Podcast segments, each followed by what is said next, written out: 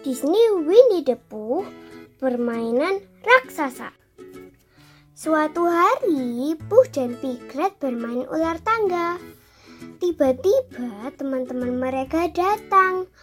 "Bolehkah kami ikut bermain?" tanya mereka. Namun papan itu tidak cukup besar untuk mereka semua.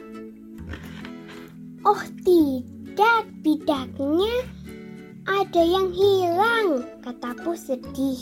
"Wah, kalau begini jadi tidak menyenangkan," gerutu yang lain sambil melangkah pergi. "Sayang, papan permainannya tidak cukup besar, jadi nggak bisa dimainkan beramai-ramai," keluh Pooh. "Aku ada ide," Piglet tertawa senang.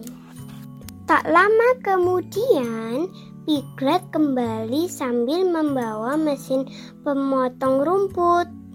Piglet membuat pola kotak-kotak di atas lapangan rumput. Pooh mengambil beberapa tangga dan meletakkannya di kotak-kotak itu. "Kayu-kayu ini bisa dijadikan ularnya," Piglet tersenyum.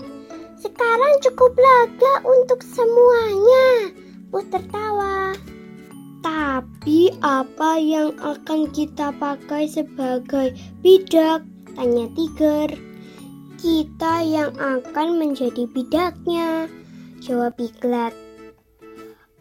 "Tapi kita nggak punya dadu," kata Eeyore.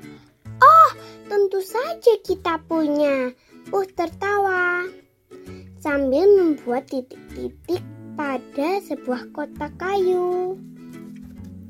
Semuanya bersenang-senang.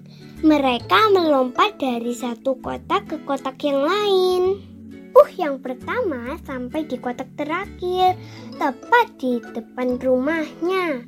"Pemenangnya sudah sampai di rumah," Piglet bersorak girang. Sekian ceritanya.